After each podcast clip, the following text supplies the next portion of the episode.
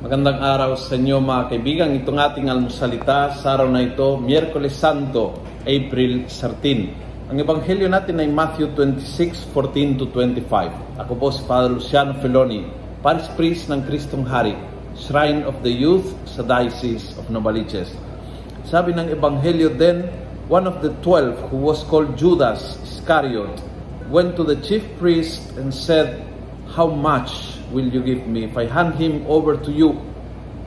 He promised to give him 30 pieces of silver.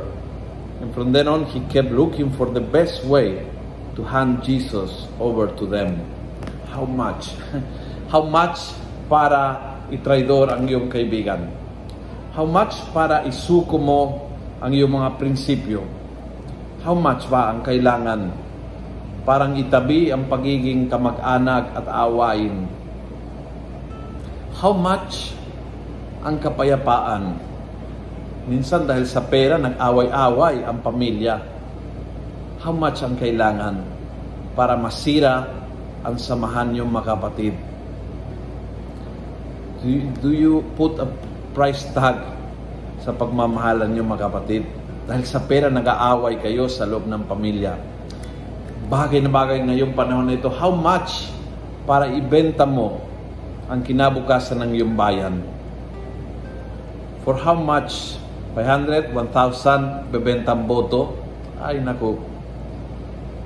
How much para isuko mo ang iyong mga prinsipyo at tumanggap ka ng under the table kung ikaw ay government official o ikaw ay nagtrabaho sa isang company at bibigyan ka ng under the table, bibigyan ka ng, ng uh, alam mo na, Kalimutan mo ng konti ang iyong mga prinsipyo at pumayag ka sa mga bagay na alam mo na hindi hindi mo prinsipyo at how much itapon ang iyong prinsipyo how much is a painful question.